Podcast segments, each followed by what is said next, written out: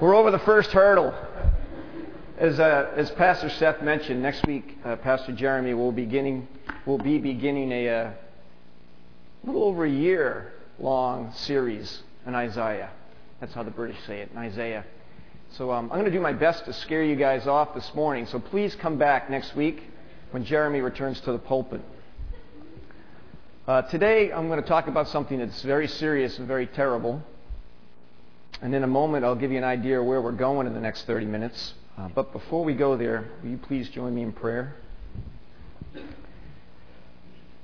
Father, it's a great privilege and awesome responsibility to stand before your people and to open up your word. And I'm not worthy of this responsibility. I pray that you would be with me this morning, that the words that I speak would be true, that because they're your words, they would have power. Lord, I pray most of all that what you hear would bring you glory. I ask this in Jesus' name. The people of the Lord said, Today I want to uh, address an important yet extremely unpopular topic. The topic is hell. Some of you have already looked at your sermon notes in the bulletin there, have figured that that's what I'm preaching on this morning, and I noticed no one left. That's a good sign. But in the next 30 minutes, I want to briefly look at five different positions that people take on this topic they believe about hell. And then quickly, I want to do an overview of what Jesus teaches about hell. And then I want to conclude by trying to answer the legitimate question why preach on a topic so repulsive and terrible as hell? So if you take out your bulletins, if you haven't already, inside it you'll find sermon notes that look like this. If this helps you stay awake and stay attentive, I'd encourage you to use that. I'm not as easy to listen to as Jeremy, so you're going to have to work a little harder this morning. Um, but that's okay for you guys to work hard. Since I have to work pretty hard, it's okay for you to do some hard work too.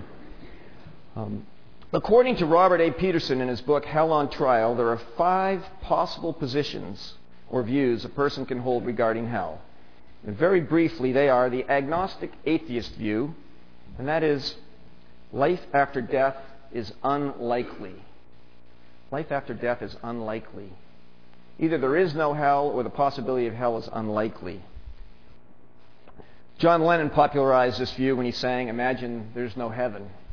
It's easy if you try, no hell below us. Above us, only sky. Secondly, there's a universalist view. Universalist view. And simply that is that everyone goes to heaven.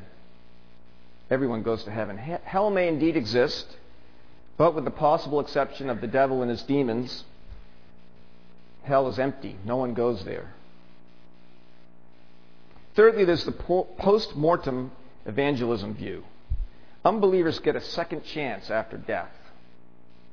This is a view that's held by the Roman Catholic Church, and it's a topic for another sermon on another day. We won't address that this morning. Fourthly, we have the annihilationist view.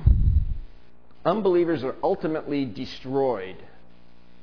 Unbelievers are ultimately destroyed. People who are rightly and justly judged to hell will suffer for a time and then cease to exist. This is a position that some well respected pastors and scholars who claim to be from within the evangelical tradition now adhere to. Men such as John Stott and Clark Pinnock. And finally, we have the Orthodox Christian view. The Orthodox Christian view. Unbelievers suffer eternally in hell. Now, if I were free to choose from this menu, I would select position number two, the universalist position. It's a wonderful sentiment to think that everyone goes to heaven. It's politically correct.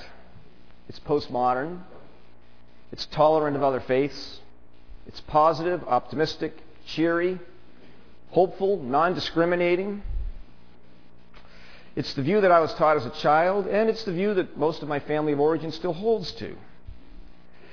For me, and I would guess for others as well, universalism would be the most comfortable and comforting and least conflictual position to take regarding hell. As a Christian, a Christ follower, there's only one problem with universalism it's not in harmony with what Jesus Christ teaches about hell. So, what does Jesus Christ teach about hell? Jesus Christ teaches that hell is true, terrible, timeless, and this was a stretch to get a T, tenanted, that there are tenants, people there. Jeremy said I could say tons of people, but I went with tenanted instead. So if you prefer tons of people, that works just as well. But I'm going to try to be really smart and say tenanted. Let's take these one at a time. Open your Bibles, if you would, to Mark chapter, uh, chapter 9, verses 42 to 48. Mark 9, 42 to 48. It's on page 1001 in the Pew Bibles. We're going to be moving around pretty quickly in the Gospels this morning, just getting kind of an overview of what Jesus teaches about hell. All the passages that we're going to look at are Jesus' words, his teachings. Um, so Mark 9, 42 through 48. And if anyone causes one of these little ones who believes in me to sin, it would be better for him to be thrown into the sea with a large millstone tied around his neck. If your hand causes you to sin, cut it off. It is better for you to enter life maimed than with two hands to go into hell, where the fire never goes out. And if your foot causes you to sin, cut it off.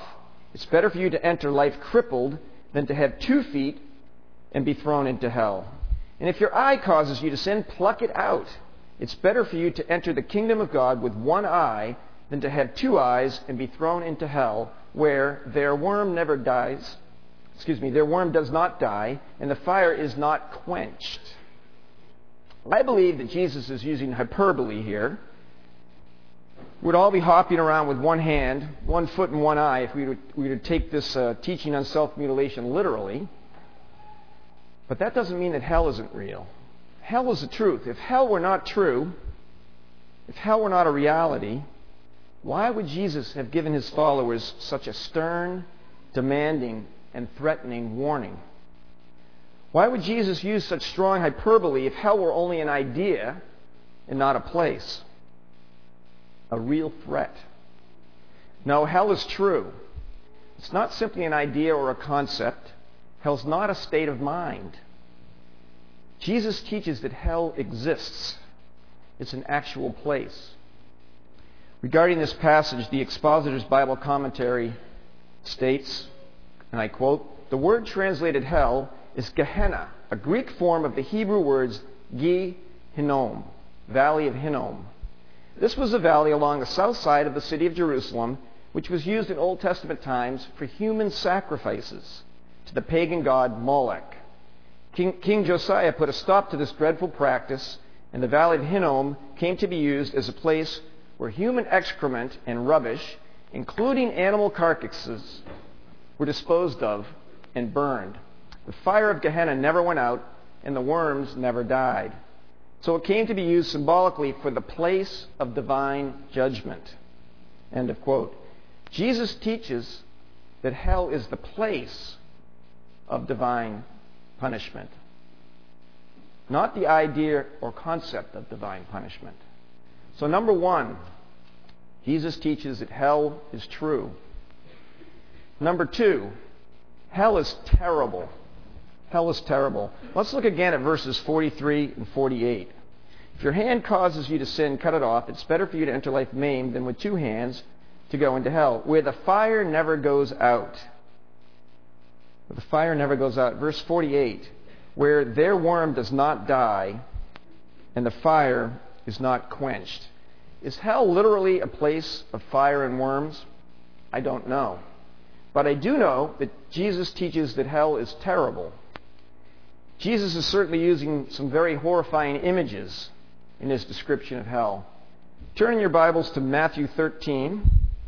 We'll look at verses 49 and 50. It's on page 970 in the Pew Bible. Matthew 13, verses 49 and 50.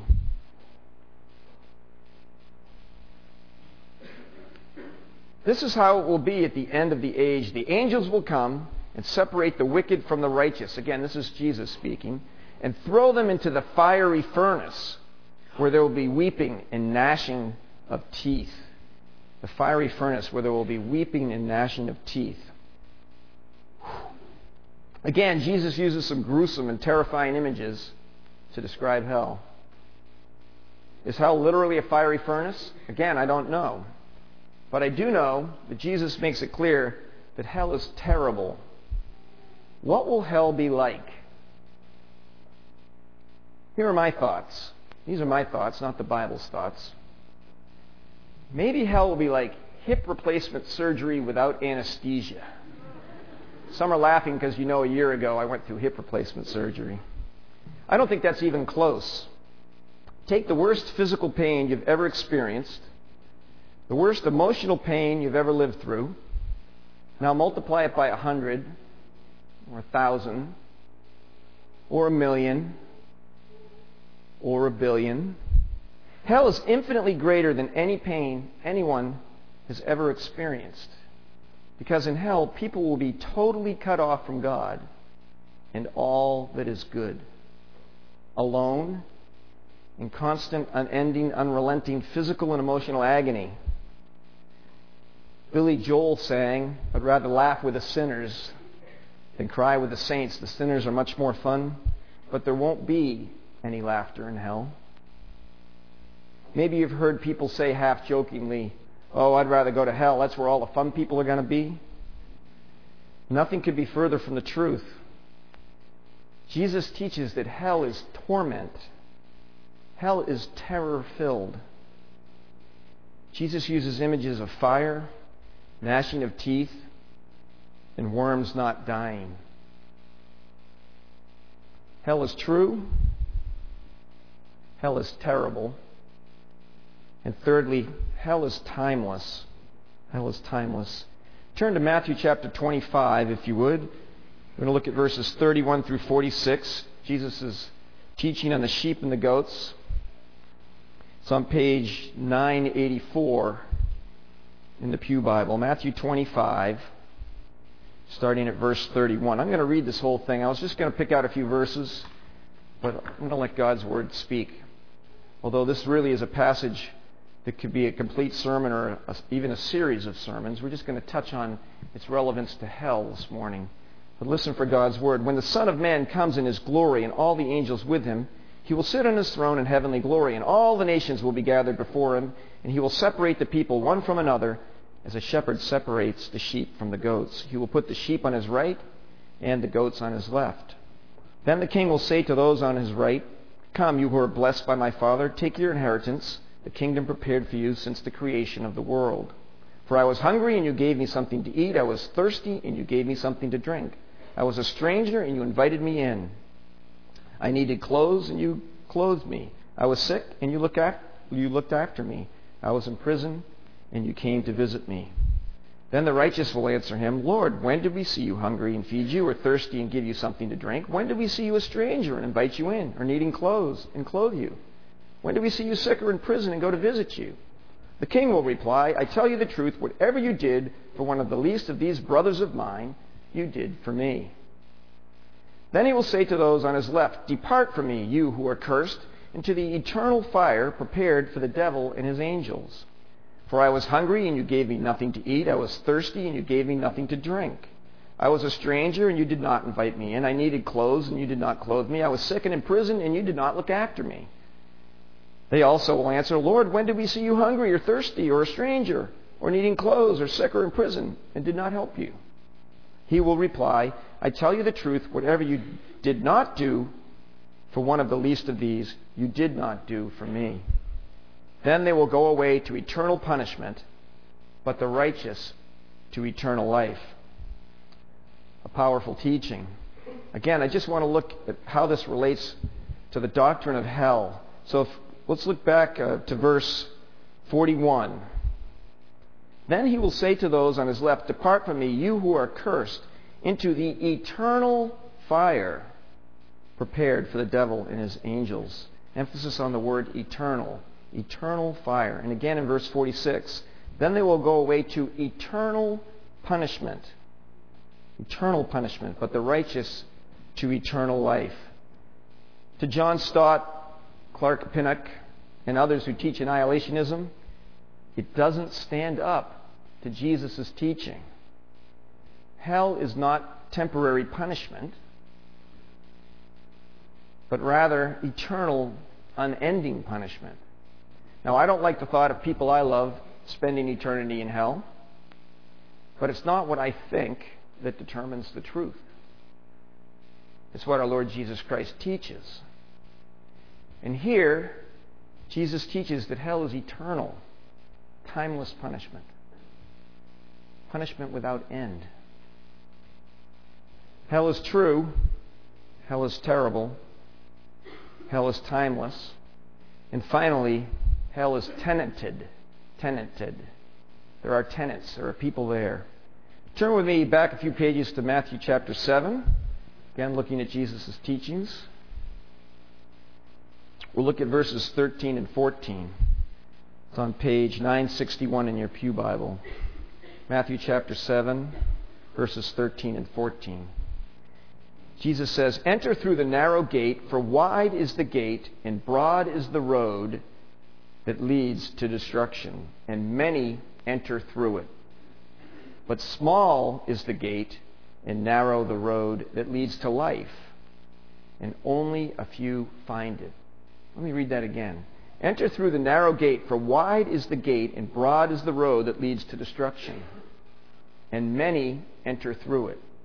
But small is the gate, and narrow the road that leads to life, and only a few find it.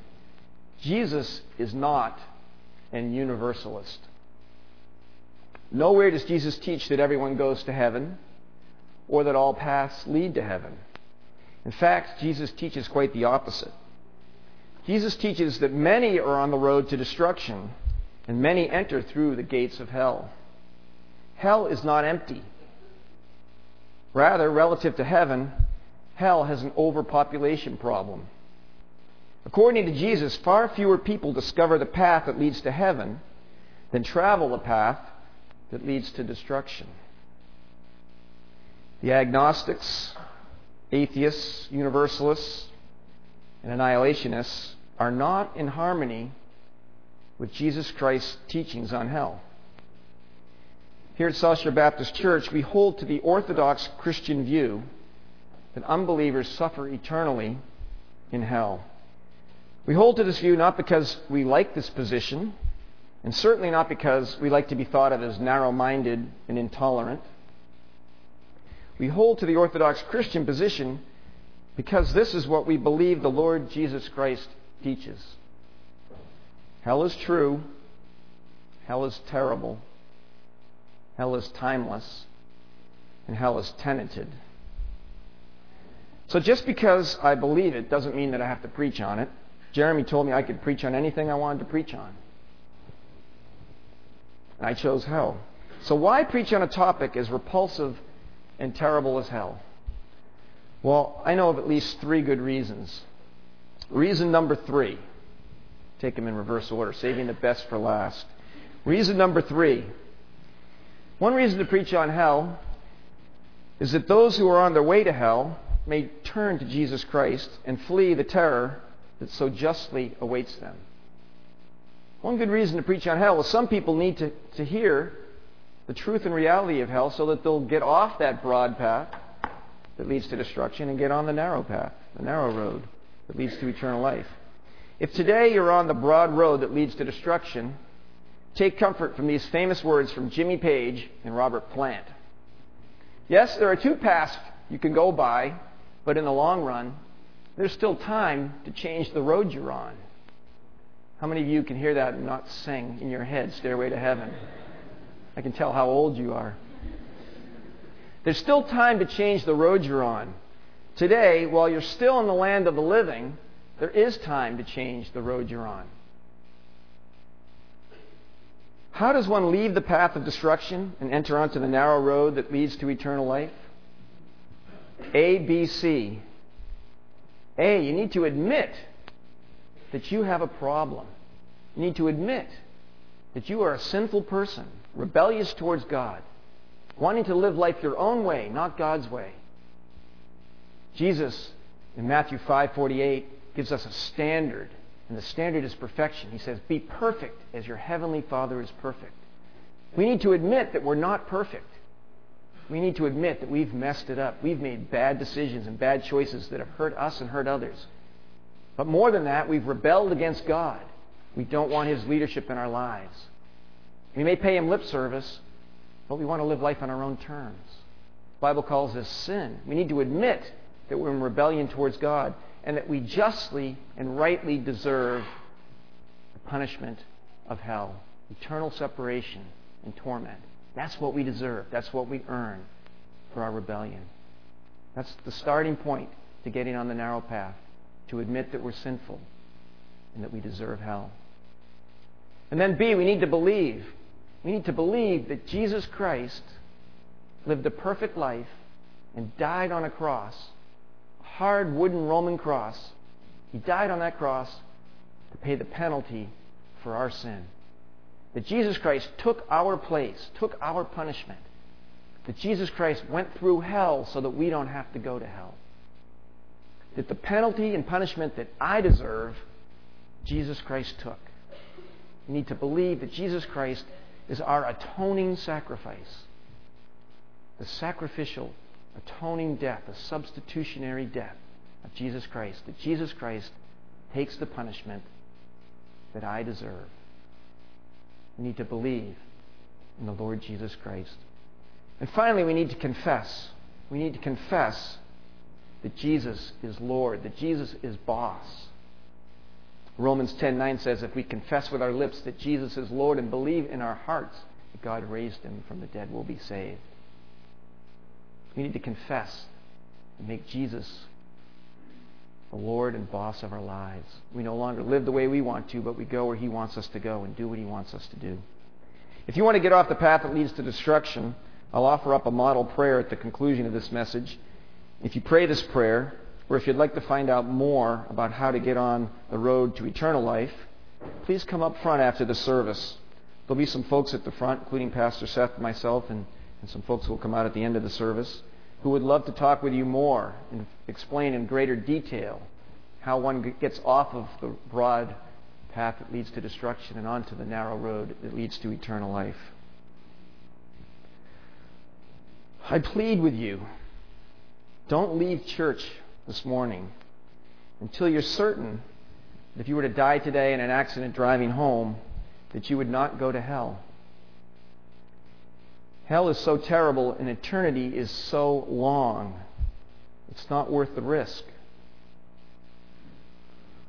Turn to Jesus Christ today. Get on the narrow road. Why preach hell? The number three reason is that those who are on the way to hell may turn to Jesus Christ and flee the terror that so justly awaits them. The number two reason now, for the believers in the congregation, those of us who are certain that thanks to Jesus Christ, we're on the narrow road that leads to eternal life. The number two reason to preach hell is for us who are already on this road to take more seriously the extent of God's grace. I want to give all the followers of Christ here this morning a big hug. Before you get nervous, it's an acrostic. If you look in the back of your sermon notes, the hug is an acrostic. H. If we believe what Jesus teaches about hell, we should show genuine and sincere humility. Picture two death row murderers. They've been tried, convicted, they're guilty, they're waiting to be executed. They've just received a pardon from the governor. Now picture these men boasting to each other about how they don't smoke cigarettes, how they never miss chapel and Bible study, how they don't use profane language, and how they wish all the other inmates in the prison were more like they are. Kind of absurd, isn't it? They're guilty murderers. It's only by the grace of the governor that they're not going to be executed. Now let's go to the church and meet those who claim that we deserve not just the death penalty, but hell, eternal punishment. In the same breath that we claim we are miserable, forgiven sinners, who deserve hell, we go on to boast about our superior lifestyle, our faithful attendance at weekly Bible study, never missing worship on Sunday morning, our righteous political beliefs, Do we really view ourselves as unworthy people who have been spared hell by God's divine favor and grace? If so, this should be reflected in humility and not self righteousness. The next time we're thinking well of our own righteousness, let's remind ourselves of the hell that we really deserve apart from God's grace in Jesus Christ. H, humility. U, urgency. Urgency. I understand that in his sermon from this pulpit uh, last week, Danny Cross used an illustration in which he said that everybody is on one of two elevators. You're either on an elevator that's going up to heaven or you're on an elevator going down to hell. I wasn't here. I was away at camp with high school students, but that's what I was told. So was that was anyone here? Was that correct information? Uh, would it make any difference if we truly believe the people who are without Christ are stuck on an elevator speeding toward eternal punishment?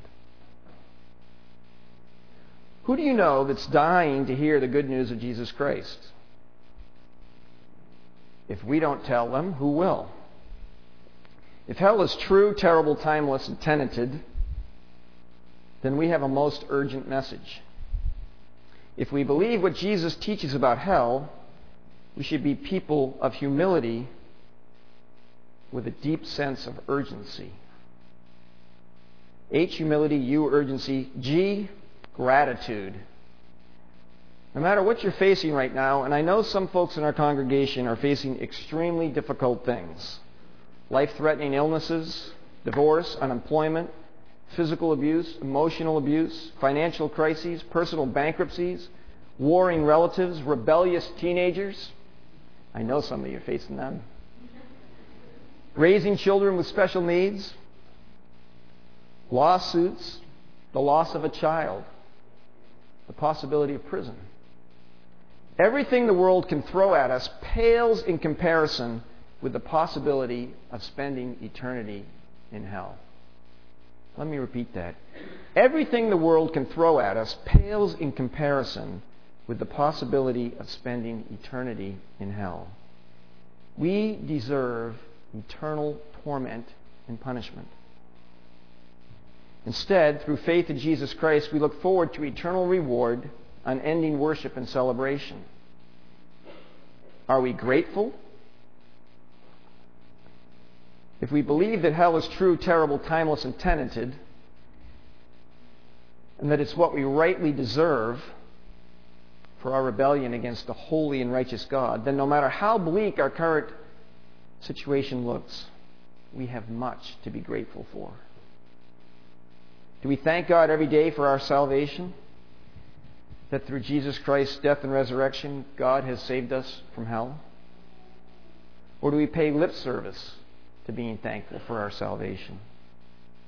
Can we stand with Habakkuk and declare, though the fig tree does not bud, and there are no grapes on the vines, and the field produces no food, though there are no sheep in the pen, no cattle in the stalls, yet I will rejoice in the Lord. I will be joyful in God my Savior. Hell is heaven's great foil. If we truly believe what Jesus Christ teaches about hell, we who profess to follow Jesus Christ should be people of humility who live lives with a sense of urgency and who have extremely grateful hearts. Finally, saving the best for last, the number one reason for preaching a sermon on hell is to bring God glory. The most important reason for preaching a sermon on the Orthodox Christian view of hell is not that it leads people onto the narrow path or that it encourages those already on the path to be humble, urgent, and grateful, but simply that it brings glory to God. God is God, and God can and will do whatever God wants to do. God's the potter, we're the clay. We have no business telling God that we don't like the way He set up His system of judgment and punishment. It's not for us to decide. God has every right to declare us objects of His wrath and to sentence us to eternal punishment. God is God. He can do with His creatures whatever He chooses. By declaring us objects of wrath and destruction, God has made known the riches of his glory, salvation from hell in Jesus Christ. The riches of God's glory, salvation from hell in Jesus Christ. The Orthodox doctrine of hell brings the greatest glory to God. The Apostle Paul in Romans chapter 9, verses 22 and 23, expresses this beautifully when he wrote, What if God, choosing to show his wrath and make his power known, bore with great patience the objects of his wrath? That would be us. Prepared for destruction. What if he did this to make the riches of his glory known to the objects of his mercy, whom he prepared in advance for glory. Please join me in prayer. I'll give us a minute or so of silence in the quiet of our hearts. Let's give glory to God as we express how grateful we are that God, in the person and work of Jesus Christ, has saved us from eternal punishment in hell. I'll end our time of silent prayer by leading a model prayer for anyone here this morning who wishes at this time to get off the broad road that leads to destruction and begin walking the narrow path that leads to eternal life. Let's pray.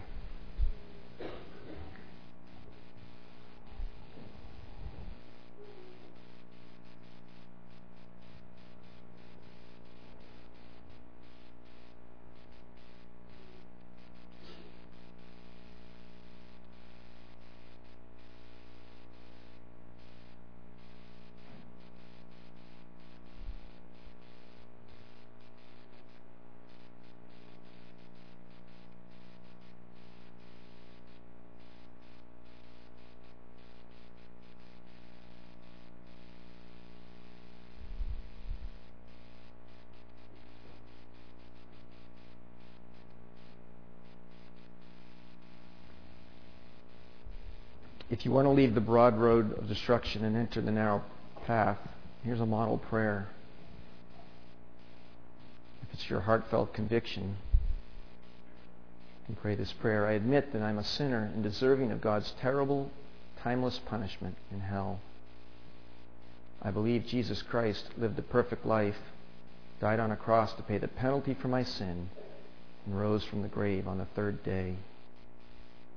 I confess that Jesus Christ is my new Lord, the new boss of my life.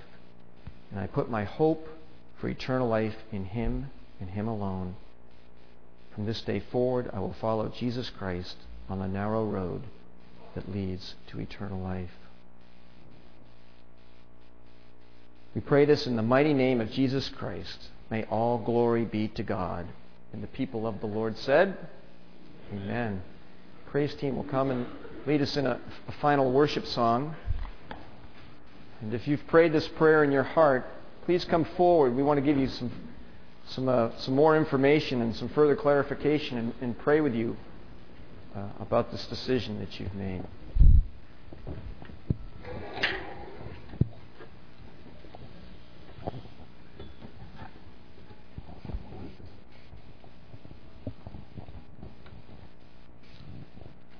Let's uh, stand together. We want to worship the Lord who uh, has saved us from the fate we deserve. And uh, thanks, Rich, for sharing those difficult words, but words of truth. And our, our response when we see what, what God has saved us from and has uh, shed his blood for us to save us from an eternity away from him, our response is to bow down and worship him. Let's declare him to be our great God this morning.